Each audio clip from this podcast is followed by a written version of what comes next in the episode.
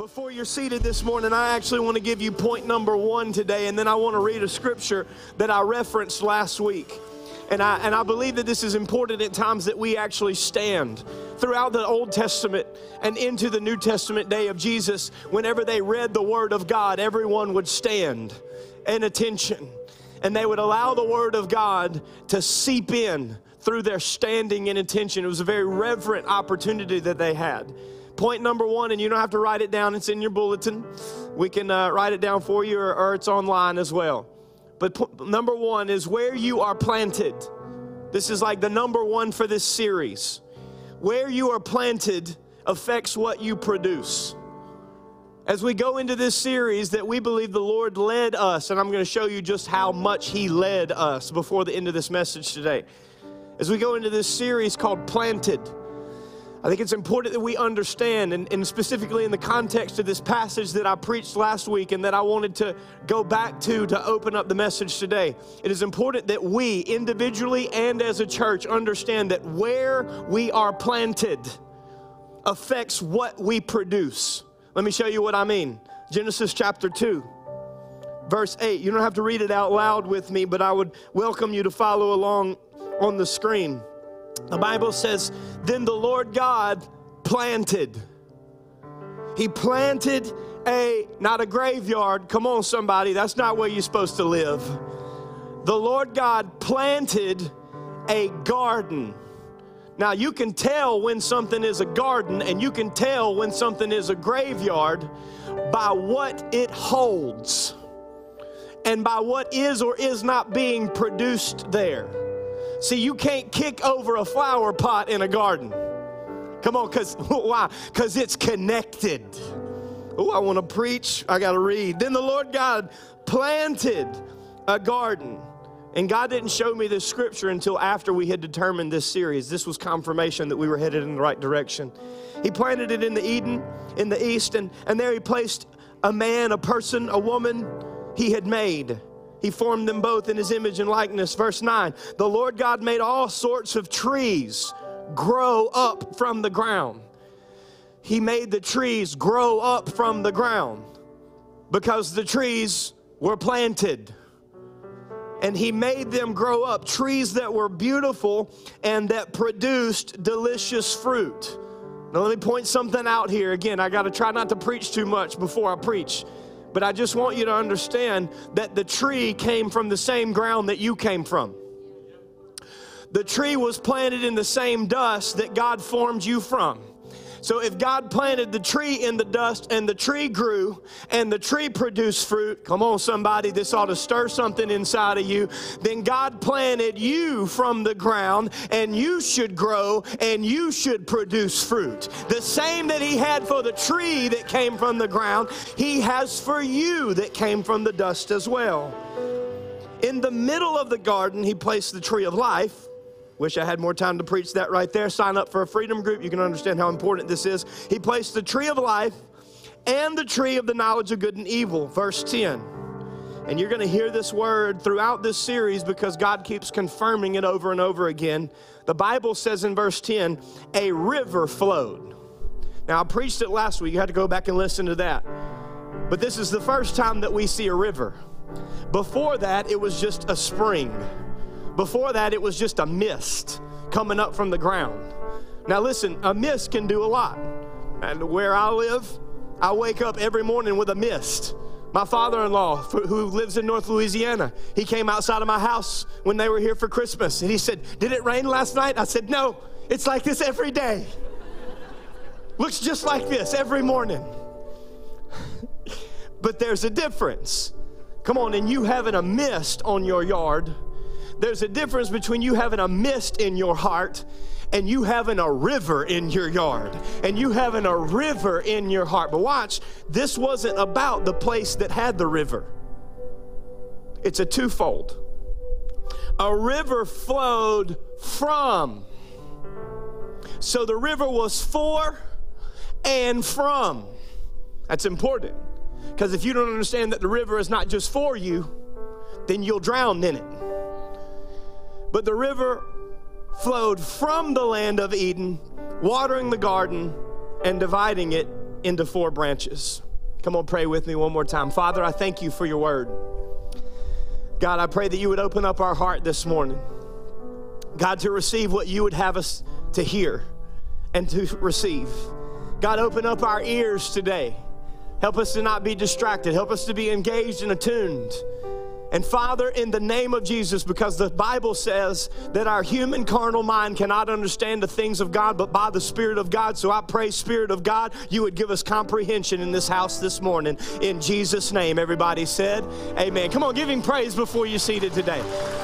Turn around and, and, and, and fist bump three or four people that you haven't spoken to yet.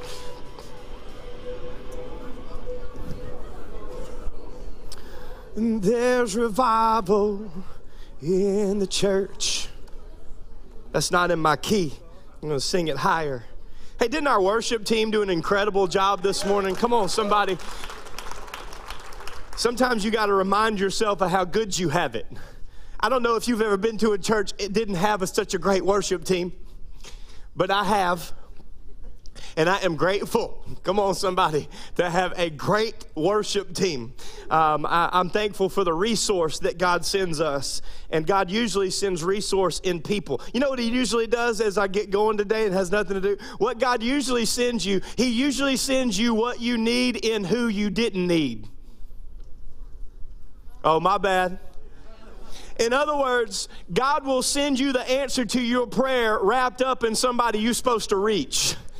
He gonna send you a dirty little sinner that's gonna drive you crazy, but he wants you to disciple the person. And if you'll disciple the person, then the person will help you reach the destiny that God had for both of you. I don't know who that's for. It just came to me right now. Discipleship is dirty. I don't know if you've dug around in the dirt recently, but being planted is not always clean. Now, Chris don't do gardens, okay? I kill gardens, but I don't do them. I'm not good at them. So this series is important for me from a spiritual perspective because that's the only thing this dude's planting. I'm telling you right now. I asked, was asked recently, it is just an impromptu question based upon all the things that we're seeing happen in the land. By the way, uh, the world is not any worse than it's ever been, just for the record. Okay, so stop with the doom and gloom stuff. It's not worse than it's ever been you hear more about than, than it's ever been. You see more, and, and more is celebrated. I was somebody told me yesterday. You know, I don't remember exactly who said it to me, but they were they read just in the New York Times recently about a return to paganism. Now, that what they're referencing is the belief system of the Roman Empire. Okay, no, that was a bad day. Just for the record, go back and read read about that but in the context of all that we see, okay, because things are not worse than they've ever been, they're just as bad as they've ever been. And it's more advertised in social media and mainstream media, and they're trying to promote and push agendas more than they've ever tried to promote because beforehand they couldn't get away with it, but now more people want to live the way that they want to live, et cetera, et cetera. In light of that, someone asked me, Man, where do you think the church is going to be in 20 years? Where is the church going to be in 20 years? And, and without really thinking, I responded, which is not something I recommend. Thank you. You did way better with that than first service. First service said there was like, what? Yeah. So then I had to explain why you're not supposed to just respond without thinking. And it was like the light bulb came on some people eight, 8 o'clock this morning. Anyways, so I responded, and it was just, just right in course. When that person said, Where do you think the church is going to be in 20 years? I said, Sifted or struggling? Just in course. And, and I think, although this doesn't happen often, this once God was covering me when I just responded without thinking. Because it's true. The church within 20 years, which by the way, you are the church. Okay? The church is the body of Christ made up of the children of God. That's what the church is. So the church as a whole is only as healthy as the individuals in the whole church. You with me? Okay, so in 20 years, you will either be sifted or struggling. In other words, if you try to stay connected right now to the things that God wants to prune off of you, then you will not produce what you are supposed to produce in 20 years. Because you have sucker branches in your life. That are sucking the life out of the things that God has for you. So the things that are supposed to be br- being produced on the next branch up and or the next branch over are being consumed by the sucker branches that are not supposed to be there. And so the church, you in 20 years, you will either be sifted the way that you're supposed to be or you will be struggling in things that you are not supposed to be. Now there's a third possibility that I actually prayerfully considered, which is how I recommend responding to impromptu questions. The third possibility is that in 20 years, the church will be more stable and stronger than it's ever been before. The third possibility for you in your life is that in 20 years, you will be more spiritually strong and stable than you have ever been before. Way more than you are right now, no matter how great you are right now.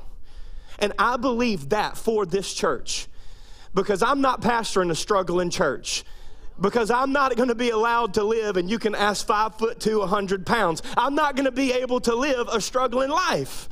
I'm not just a sinner saved by grace, struggling, trying to make it through my next day. No, no, no. I am born again, baptized in the Holy Spirit, resurrected from the dead, created to accomplish what God created me to accomplish in His image and for His glory. I don't know about you, but that don't sound like struggling.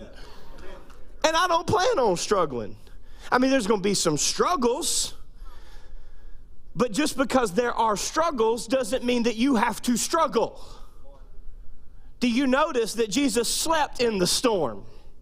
To show you that you don't have to get on the other side of something in order to have peace inside of something. John chapter 16. I quoted it last week, but I quoted it incorrectly. Nobody even pointed it out to me. Now, I want to remind you, before I get to John chapter 16, I want to remind you that Jesus Christ made a promise. He said this I will. He said, I will. This is not, this is not negotiable. This is not a probability. This is a biblical promise. It is an absolute eternally. I will build my church, big C. Okay, I, I the the universal church that the Apostles' Creed was pointing to. This is not a New Hope thing. This is not a Methodist thing. It's not a Protestant thing. It's not a Catholic thing. Jesus said, I will build my church. Okay, that's a promise. And the gates of hell don't stand a chance against it. Now, that's my interpretation, but they will not be able to stand against it. So, with that in mind, if you are part of his church, then he is promising that he will build you just like the tree that grew and produced fruit. And so Jesus says in John 16 33, I have told you these things so that you may have peace. Now, last week I ended it right there. And then I went to the next line. But that's because I just looked at it and then came up here and started talking about it. And that's why it's so important that we rehearse scripture even if we remember them. Because the Bible actually says in this passage, I have told you these things so that you may have peace where? In me. See, where you are planted affects what you produce. And Jesus said, if you're not in me, if one thing is true, then the opposite on behalf of Christ is also true. If you're in me, you will have peace. If you're not in me, then you probably are not going to have peace. In fact, you will be more distracted by problems than you will be inspired by peace. But Jesus said, I'm telling you, I'm telling you, it's a new year, a new you. No, it's the same. You still you. You're going to break resolutions. I give it two weeks. Two weeks tops. But go ahead and go sign up with all those gym memberships because I am for supporting local business. Just go sign up. I'm helping you out anytime, Cajun, CrossFit, I don't care. Go sign up, give them your money. Some of you going to go for a little while. And they're going to set you up on recurring payments, and you're going to be happy to set up that recurring payment, even though you'd be offended if I did it to you. Now, oh, they're done gone somewhere. This I don't have nothing to do with what I'm preaching today. Y'all are fun. Jesus said, I told you this so that you may have peace in, and the root word right here is N E N, ego. Now, the translation there is E M O I, M O I, or Emoi, however you want to pronounce that. But the root as ego, I'm going to come back to it. Here on earth, it's going to stink. I, think it's important for you to understand that. Because people quit living for Jesus when things don't work out the way that they wanted to. And that's because you don't know your Bible because you're not serving the same Jesus as I am. Because my Jesus said, while you're here, there are times it's going to stink. And I wanted to say suck, but I didn't say it. I said stink. What? Oh, she said stop. I didn't say it in first service. I felt her watching. I felt it. I was hoping she was distracted by something in this something, but she wasn't. She was listening. Sometimes it just stinks. And, and, hey, listen to me, hear me. In 2022, the devil will give you an excuse to stop living for Jesus. I'm telling you right now. Now you can't be surprised because I done told you. In fact, he will give you multiple reasons to stop living for God. And some of you, he will give you multiple reasons to leave this church even though you love it. And it won't be a spirit-filled release, it'll be because you're offended and or annoyed and you'll go somewhere else and you'll miss out on what God had for you here. I'm just rebuking the devil right now because I don't like losing people. I don't like losing people to the world or other churches. I was a cute, I'm to say it. I was accused one time not looking at her. I'm gonna talk to y'all too. I just I'm gonna block right here. I was accused one time. Well, all y'all do is steal people from other churches. I ain't never stole nobody from other church. I just don't send sheep back to dry fields. Come on, somebody. I'm trying to help. I'm trying to. Hey, I wasn't supposed to say that. I could feel it. Does that face mean you're proud of me or no? I think that's no. Hey, look, I'm hungry. I'm not talking about physically, like I ate a really good breakfast, because that's the last one I'm going to have till January 24. But I'm hungry for what God has. I'm not just hungry for what God has for me, I'm hungry for what God has for you. And Jesus said, In this life, you will have excuses. And the enemy will give you reasons not to serve the Lord. You will face trials. You will have sorrows. And really, in the original term, it was just one word. You will have tribulation. In other words, the enemy will attack you and the world will let you down. People in the world will let you down. But then Jesus follows up with another promise because every time he gives a warning, come on, somebody, he gives a word. And the word that follows the warning today is fear not.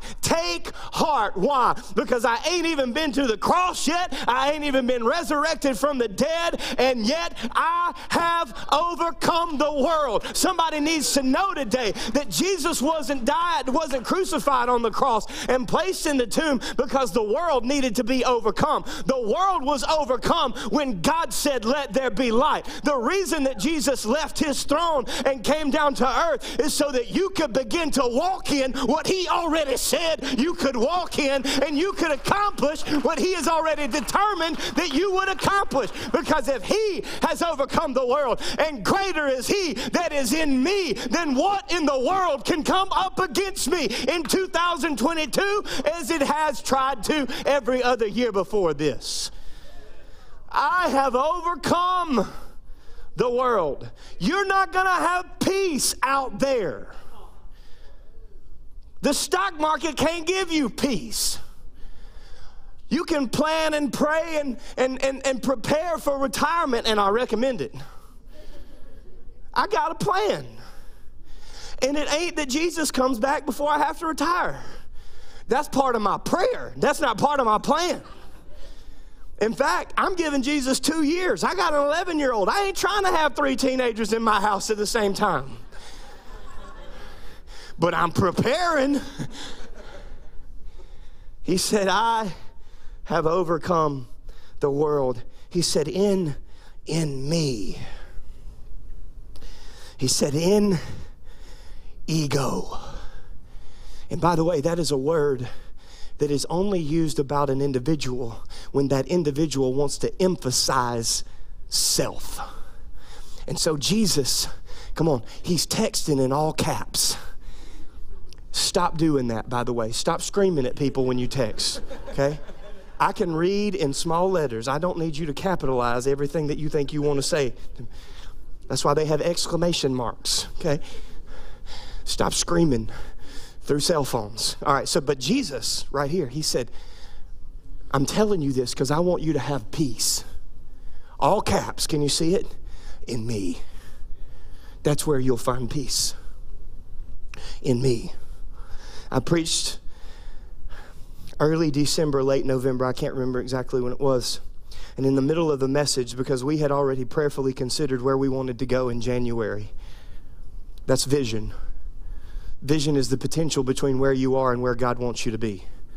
And so we're always thinking about where God wants us to be while being faithful where we are. So you can do both, you don't have to choose. So we were talking about this series called Planted, and I actually said it on Sunday morning.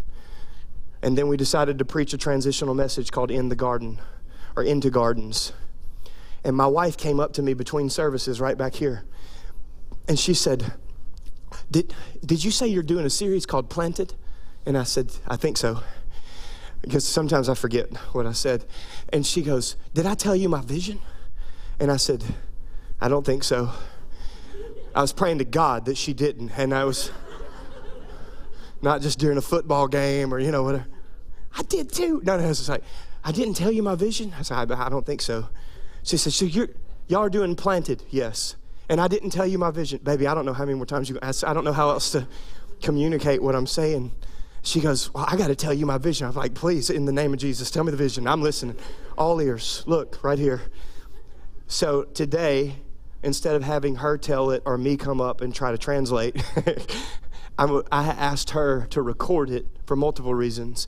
One, because I want you to attentively hear with your spirit, again, what the Lord has to say to you today. But then I also want you to be able to reference it as we move forward. Let's play the recording of her vision. About a month ago, the Lord gave me a vision during my prayer time. I say vision because I was awake, I was not asleep. I just had my eyes closed, and it's almost like I see a movie play in my mind. I used to think it was my imagination, just me making up things, but as I've grown, um, I've realized that it's just one way that God uses to show me things and to speak to me. So I just want to share a vision that He gave me. I'm going to read some of it so I don't miss some of the details. Um, so this is what I saw. I saw a forest of trees, like I was in a big forest and I saw just a forest of trees of all different types of trees, all different types of sizes. And then I could see the inside of the trees. It's like they turned transparent and I could see through the ground. I could see the roots. I could see all the way from the root to the top on the inside of the tree. And some of the trees were hollow. Some of the trees had termites and some of the trees were whole and strong. And then I was walking through the forest and I saw these big giants walking, like the fi fo fum giants. And they were walking towards me and they were ripping up the trees from the ground. Now, the trees that were strong and whole, they would, they would try to pull and they could not uproot them. But the ones that were unhealthy, the ones that were hollow and not strong, they were being destroyed. And then it's like the picture flipped and a storm began to come and the wind started to blow and it started to rain heavily and it started raining so hard that um, I started seeing rivers flowing around me. And the trees that the giants did not get, that were unhealthy, the water began to sweep them away. After the storm, the only trees standing were the ones that were strong and healthy. Now they looked raggedy, their limbs were broken, the, um, their leaves had fallen off. They were completely bare, but they were still there. Then I saw the sun. See why I say it's like a movie? Just kind of the scene switches. The sun came out, and the limbs started growing back, and the leaves started sprouting, and they began to bear fruit. Now, these trees were not fruit trees at the beginning, so they became something completely different than what they were the seeds from the fruit that were on the trees began to fall from the trees like rain.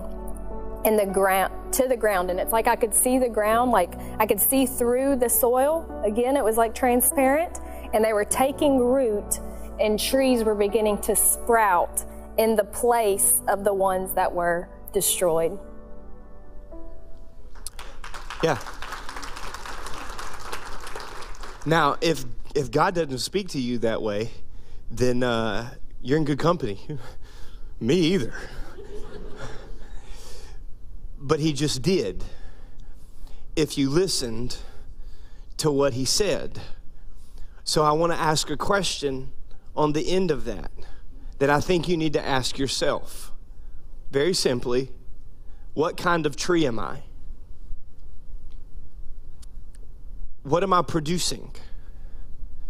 Am I whole as God wants me to be? Or are there holes in me that God wants to fill? What kind of tree am I?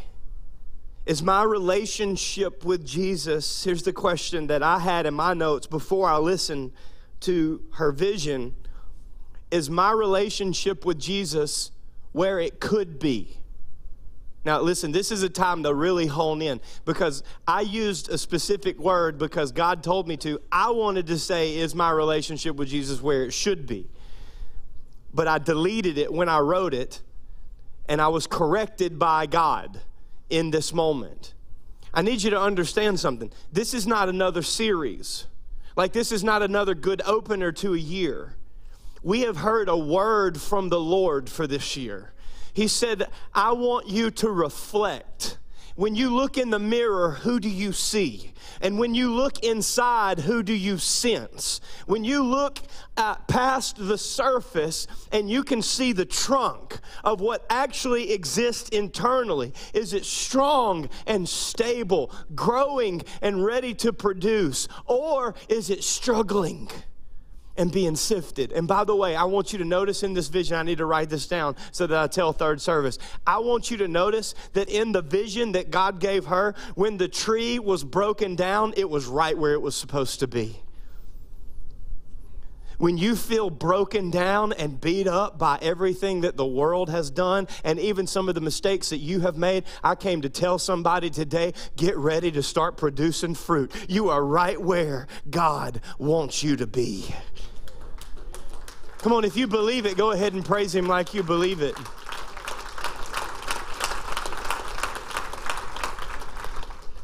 Is my relationship with Jesus where it could be? Not, not condemnationally, like, is it should? No, no, no. Is it where it could be? And if it's not, then that's why you're here. And by the way, nobody in the room has arrived right where God wants you to be. There's somewhere else for you to go in your relationship with Him.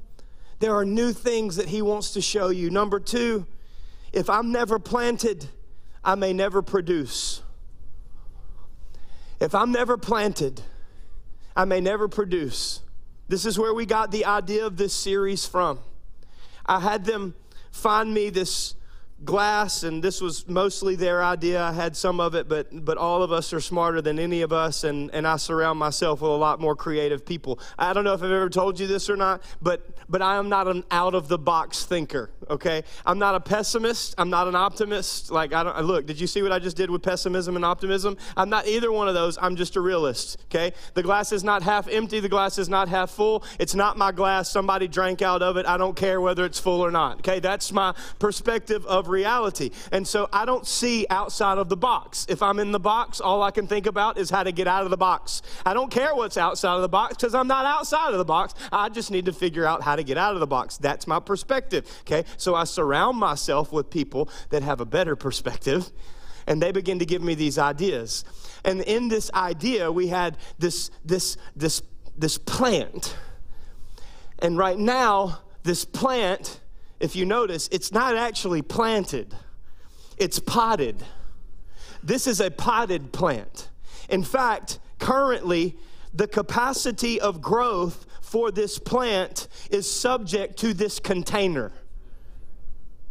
And I believe that we have way too many container Christians People who have become comfortable over the last season and or the last several seasons with just simply producing what you can produce in the current container. And if anybody shakes the container or moves the container, then you get offended and you get upset because you're not really planted, you're potted, and because you're potted, you're portable. So you move with every fad, you move with every wave. You become weary when the world does certain things, and you feel confident when the world does certain things. You ebb and flow every four years, depending on, oh, I can't get no help today. You're potted in something, but you're not planted in someone. And right now, your ability to grow is limited by the container that you have become comfortable with.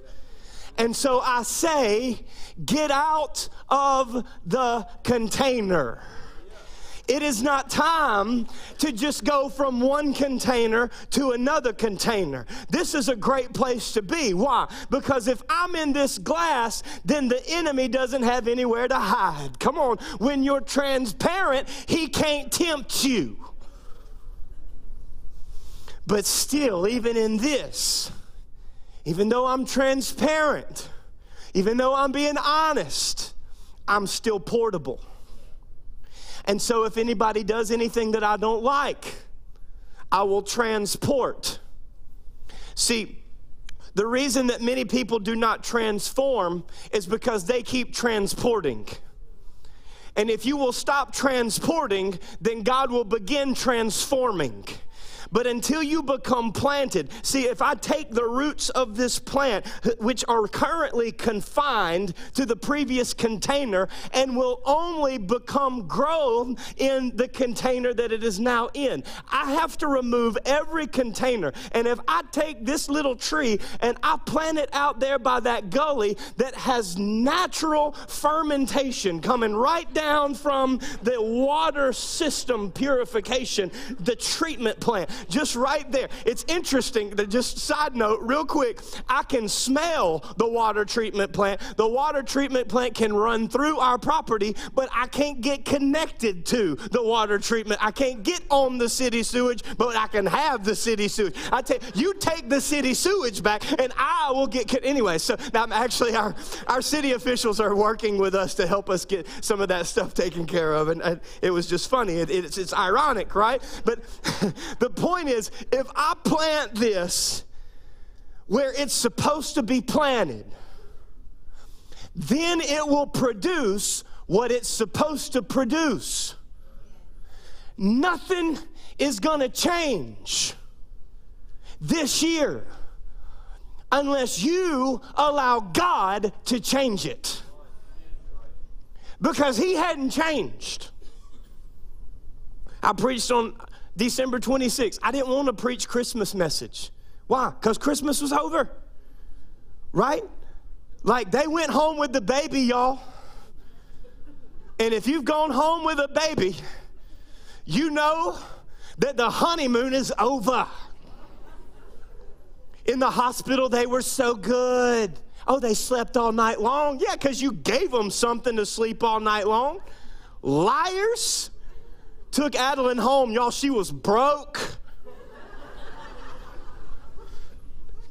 she needs something. There's something wrong with this thing. They said she was good. The devil is a lie. I didn't preach Christmas on 26th because I felt like God was ready to move even though we, like on the 26th my little wife was running all she was packing all the christmas stuff. I was like dang good day. Can I just 24 hours? Can i like still pretend we got a day or no? No. No we got to put this up. Do you know how busy we're going to be next week? If we don't get this put up now we're never going to get it put up. If i don't get it put up then you're going to put it up I got to get it out in the garage so you go up in the attic. If you don't get up in the attic, we're never going to get it put up. It's going to sit out there until next year, and we're going to put it back up in next November. It's just going to sit there all year long. Got to put it up now. Put it up now. Let's put it up now. Kids, quit putting stuff up.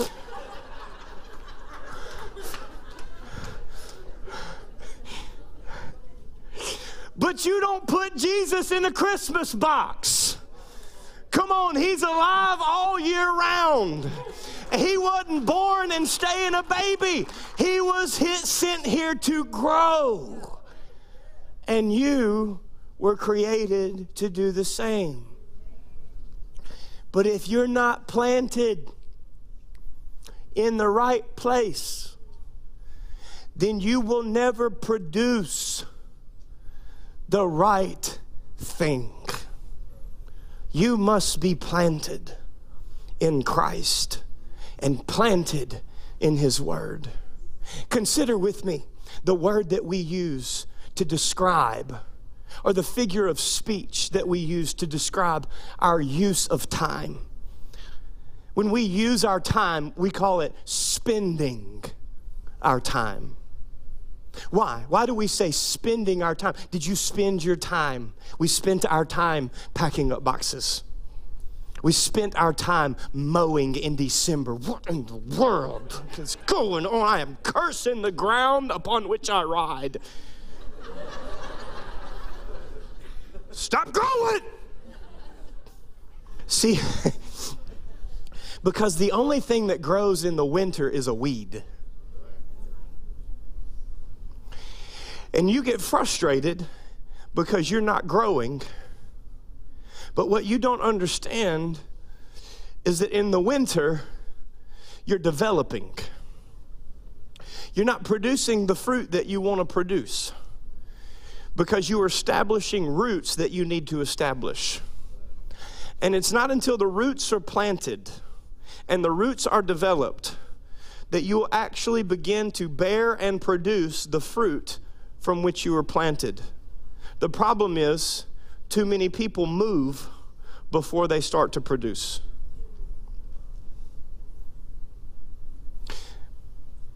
We don't stay.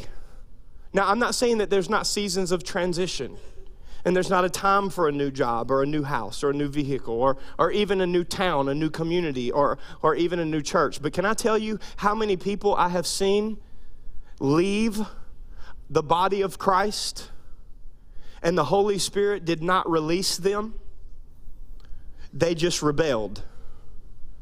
They weren't released. They removed themselves. They were not released by God. If God releases you, don't stay here. But if you're just being offended and you're removing yourself, it's important to understand if you remove yourself from something before God releases you from something, then you will miss out on what you were supposed to produce in the place that you just left. Are you planted or portable? We describe using our time with a figure of speech, spending our time. So, a simple evaluation is what did you spend your time on in 2021? Because that's what you're producing. See, I know in my head that if I want to produce what I'm supposed to produce, then I have to prioritize what I spend. And some of you hold on tighter to money than you do time. Come on. You're greedy with money, but you take time for granted. Have you ever noticed that? That we are more likely to waste our time than we are to waste our money. Well, I got news for you it ain't yours, no more than time is. It's on loan to you to be stewarded properly. Time and treasure.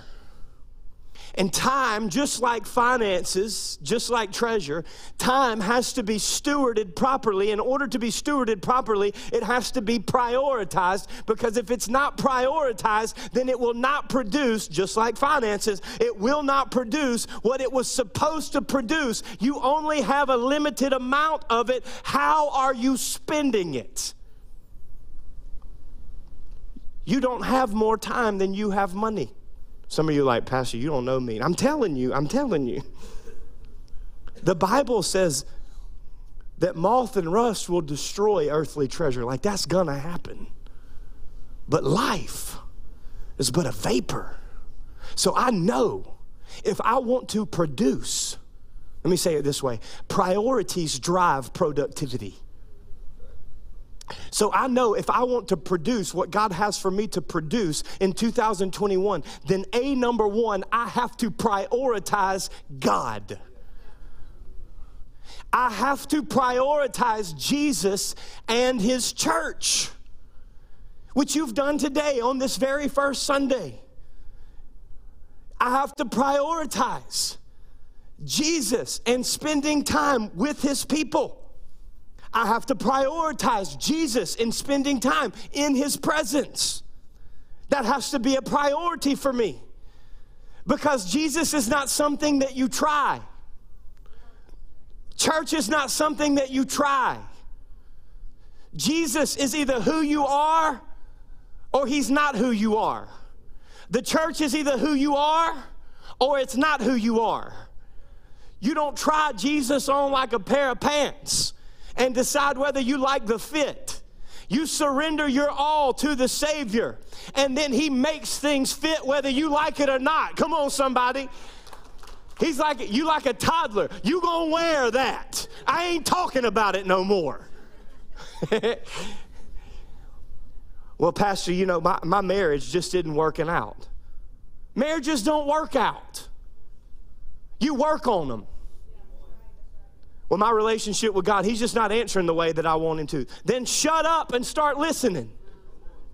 Stop telling Him what you want and start listening to what He has. Well, my relationship with my kids, it's just not working. No, you're not working it out. Well, you, you don't know my kids. No, you don't know my king. Come on, this time, listen, Jesus Christ is that He didn't say, I'm going to build a wimpy church. He didn't say, I'm coming back for a bunch of spirit filled sissies that know how to be emotional on Sunday. Come on, somebody. We're just going to get southern this morning. He's not coming back for a whining church. Well, I'm just sick of how people, if you knew how everybody treated me in my office, then you, well, I know that God is going to continue to send you the same challenges because the one person that you can't run away from is yourself.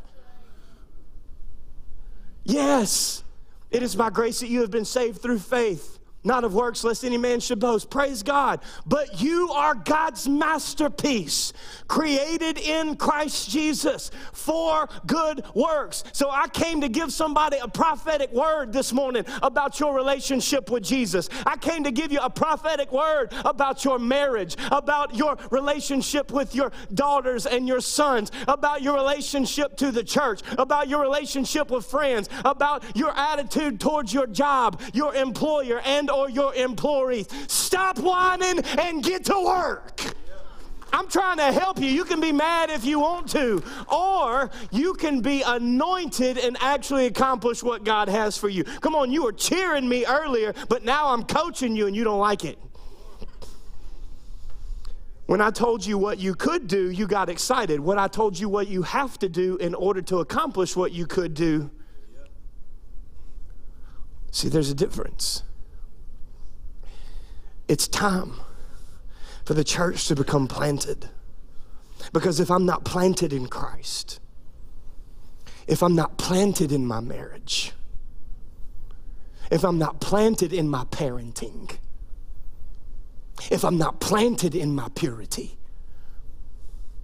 if I'm not planted in my calling, if I'm not planted where I am, then I will give myself credit for being faithful just because I'm around. But when I'm planted, I don't give myself credit for being faithful. Because being faithful is just a requirement. But being fruitful is a command. Jesus says in John chapter 15, verse 5, a very familiar passage. Come help me as we almost close. John chapter 15, verse 5, I'm reading from the New Living Translation, so I don't have to explain it as much. Jesus said, Hey, I am the vine. I am the vine. And you, your branches. By the way, some of y'all sucker branches. I'm just saying. You know the difference between a leader and a leech? I teach this whenever God gives me an opportunity to speak into young leaders and or fellow leaders. The difference between a leader and a leech, only one of them can be led. See, a leader will receive life from you, but a leech will suck the life out of you. They both want life, and you have to minister to the leech. You got to be careful because a leech could become a leader at any point. So you have to minister to the leech, but you have to invest in the leader. And whether you are a leader or a leech is completely up to you. Whether you're a sucker branch that ultimately becomes sifted, or whether you are a branch that is surrendered to the vine, is completely your choice. He said, I am the vine, you are the branch.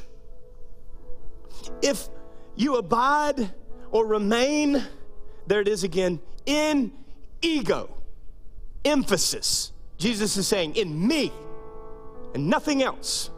That's where you're planted. And then everything else is a byproduct of the fact that you are planted here in me. And then he says, and I in you. Oh, come on. See, in both of those, I have some responsibility. Remember that old song, Oh, be careful, little eyes, what you see? I think my mama used to try to scare me with that song. My Sunday school teacher definitely did. Sunday school was what we would do before we went to church.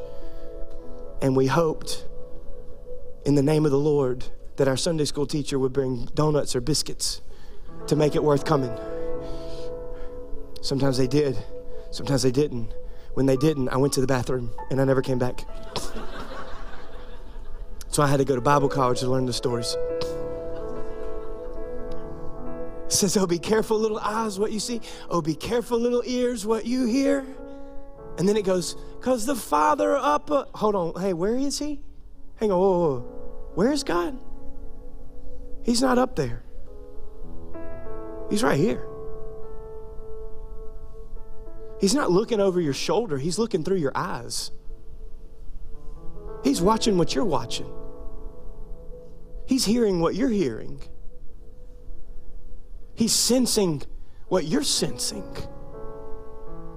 We do not serve a God that sits up on a throne like a Lincoln Memorial waiting to kick us down to hell like the ants that we are. That is not who He is. He's right here. He's looking right where you are. He knows our passcode. He knows our deepest desires. He knows our thoughts before we have them. And yet he says, I am the vine, you are the branch. Remain in me and I in you, and you will produce. It doesn't say some. Not and you'll produce some fruit. Feel better about yourself. You won't be as bad as you used to be. Have people and it's okay. Like I'm for I'm for celebrating the small victories. Like we do that on purpose. It's a value because I don't like it because I have to do it. And people come up to me like, well, I'm not as bad as I used to be. Well, praise God. You used to be going to hell. I'm thankful you're not doing that anymore. Praise the Lord. It's like my son, when he comes up to me, he's like, Daddy, I picked up my room. Well, praise God, I don't have to beat your tail. Glory to the Lord. Because I heard your mama tell you seven times. I'm so glad you finally did what you were told. I'm not going to tie tie you on the way to heaven, okay? I don't care. You do what you're supposed to do. Good for you, okay? I spent way too much time under way too many mean coaches, okay, to give participation trophies. and by the way, the Bible that I read, there's some crowns. But before they're presented to Jesus, come on, I'm trying to help a participation trophy generation right now. Before the crown is presented to Jesus, it has to go through the fire. And the fire, hear me, the fire either purifies it or it punishes it. And there's no in between. I'm the vine, you are the branches. If you remain in me and I in you, then you will bear much fruit. But watch, watch, watch. Apart from me. In other words, if you're not planted, you can do nothing. So, number three. And by the way, this is not the time to exit, it's the time to examine. And if you get up within the next five minutes, I'll be disappointed for you. It is what it is. Pretend we're in a two hour movie right now and you're really entertained. Number three, I'm encouraging you over the next 21 days to give something up so that you can grow closer to God. As Ezra did, the nation of Israel. As Jesus told his disciples, this kind of faith did you know that there are some things in the kingdom of God that you cannot walk in unless you fast and pray for them? There is a measure of relationship with Jesus that you cannot have until you fast and pray. Preach that in the churches that some of us grew up in. No, no, no. Jesus said, This kind, this kind, it only comes through prayer and fasting. In other words, Jesus had just told them, that they are a perverse and faithless generation. Mean old Jesus? Jesus must not want to grow a church. Must want everybody else to go to somebody else's church. He's hateful. I came here to be encouraged. My you. What's going on? No, no, no. Faithless, you're too connected. You're too disconnected from God. Perverse, you're too connected to the world. And so Jesus said, in order to reverse that, you have to fast from the world, disconnect from the perverse. And you have to pray to God. So reconnect to faith.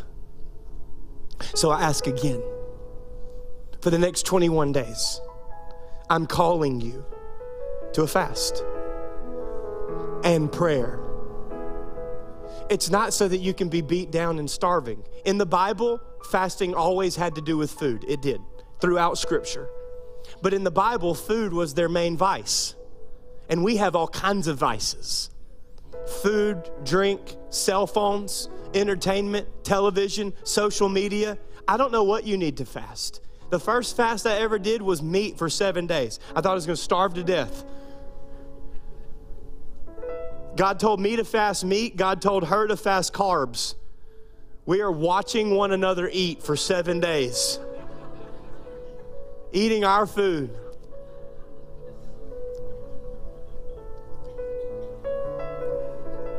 First time I went to fast, I forgot. I told her, she forgot to tell her family. I went over to her parents' house.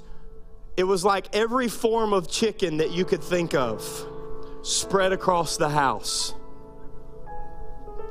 And I was like, Lord, I think maybe you wanted me to start this tomorrow, right? Here we recommend that you fast at least one food item, something you can you can do, but something that will that that will make you consider Jesus often. And then you fast one culinary and one cultural, one behavioral entertainment, cell phones, social media, whatever it may be, whatever's taking your time up. In our house, every year, our children know we help them do it with us. We, we train them in the way of the Lord so that they shall not depart. We don't tell them, we train them. We're going to do this together. So for 21 days, we fast television. Unless we come together and we watch a movie and pop popcorn and make a memory and during the national championship because the Lord told me, What? It's.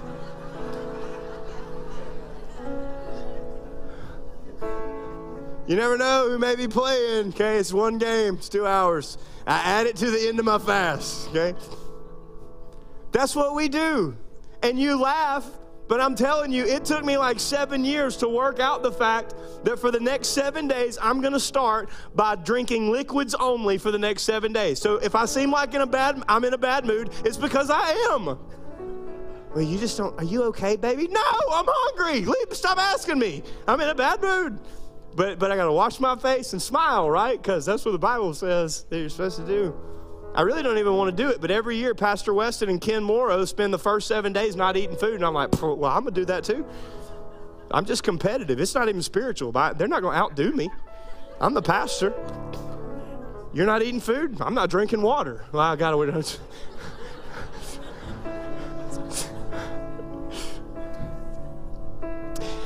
Maybe you want to do a Daniel fast. Maybe you want to try it. What is a Daniel fast? No meats, no sweets, no dairy. And you can have as anything else you want, as much of it as you want. That doesn't sound that bad till you think about it.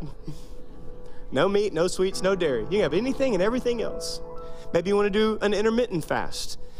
Maybe you want to do a clean eating fast. I don't know what you want to do. But I'm telling you, I want you to do something.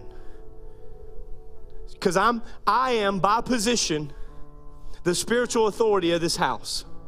And that carries a lot of weight, just like I am at my house. Our staff, they don't get to decide whether they're fasting. I can't make you fast. I don't pay you. I can them. And they do it. You know what? And they don't they don't they don't want to fight it. Why? Because they understand that we we need to take time right now to lay some things down so that we can lean into the Lord. Whatever it is. And by the way, if you mess up, just keep going. If you give in for a moment, that's okay. Learning how to overcome that, bounce back, reconnect, that's what's important. I'm gonna close with this. As much as I am interested in what you are fasting, because remember, there are some things that if you're connected to them, you cannot accomplish what God has for you. If you're not sifted, there are some things that are in the way. And if you don't sift those things, then you will miss out on the things that God wanted to do. So, fasting is important.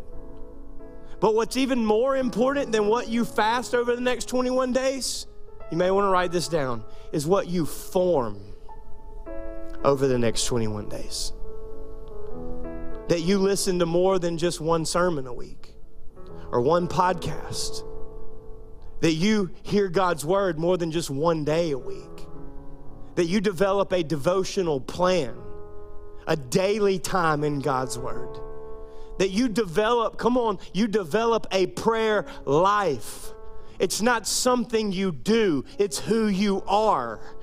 See, that's why fasting is so important because every time that you wanted what you're always willing to just and able to just go get out of the refrigerator or out of the vending machine for the next 21 days, every time you want it, you're gonna remember why you can't have it.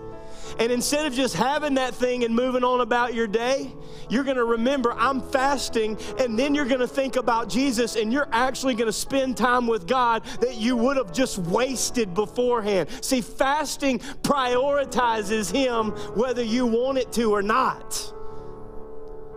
Because your stomach is tied to your spirit. Think I'm a lie. Don't eat anything for the next three days. Watch how angry your spirit gets. Feed somebody that's upset. Watch how happy they get. Why? Because your stomach is tied to your spirit. But what you form, what you form in, in how you worship and what you listen to. So, again, I want to invite you right here where you are. This is not the time to exit, it's the time to examine. Remember, this is the year of reflection. That's what the Lord told me. So, that's what we're going to do. I want to invite you right now to ask three questions right where you are. You may want to write it down, you may want to type it in a note on your phone. I, I don't know. But we did this as a staff, and so I'm, I'm inviting you to do it with us right now. Ask the Lord, what do you want me to fast? Write down what He says and do your best. Lord, what, what do I need to fast? What can I fast? If you don't know personally, ask a friend, ask a parent.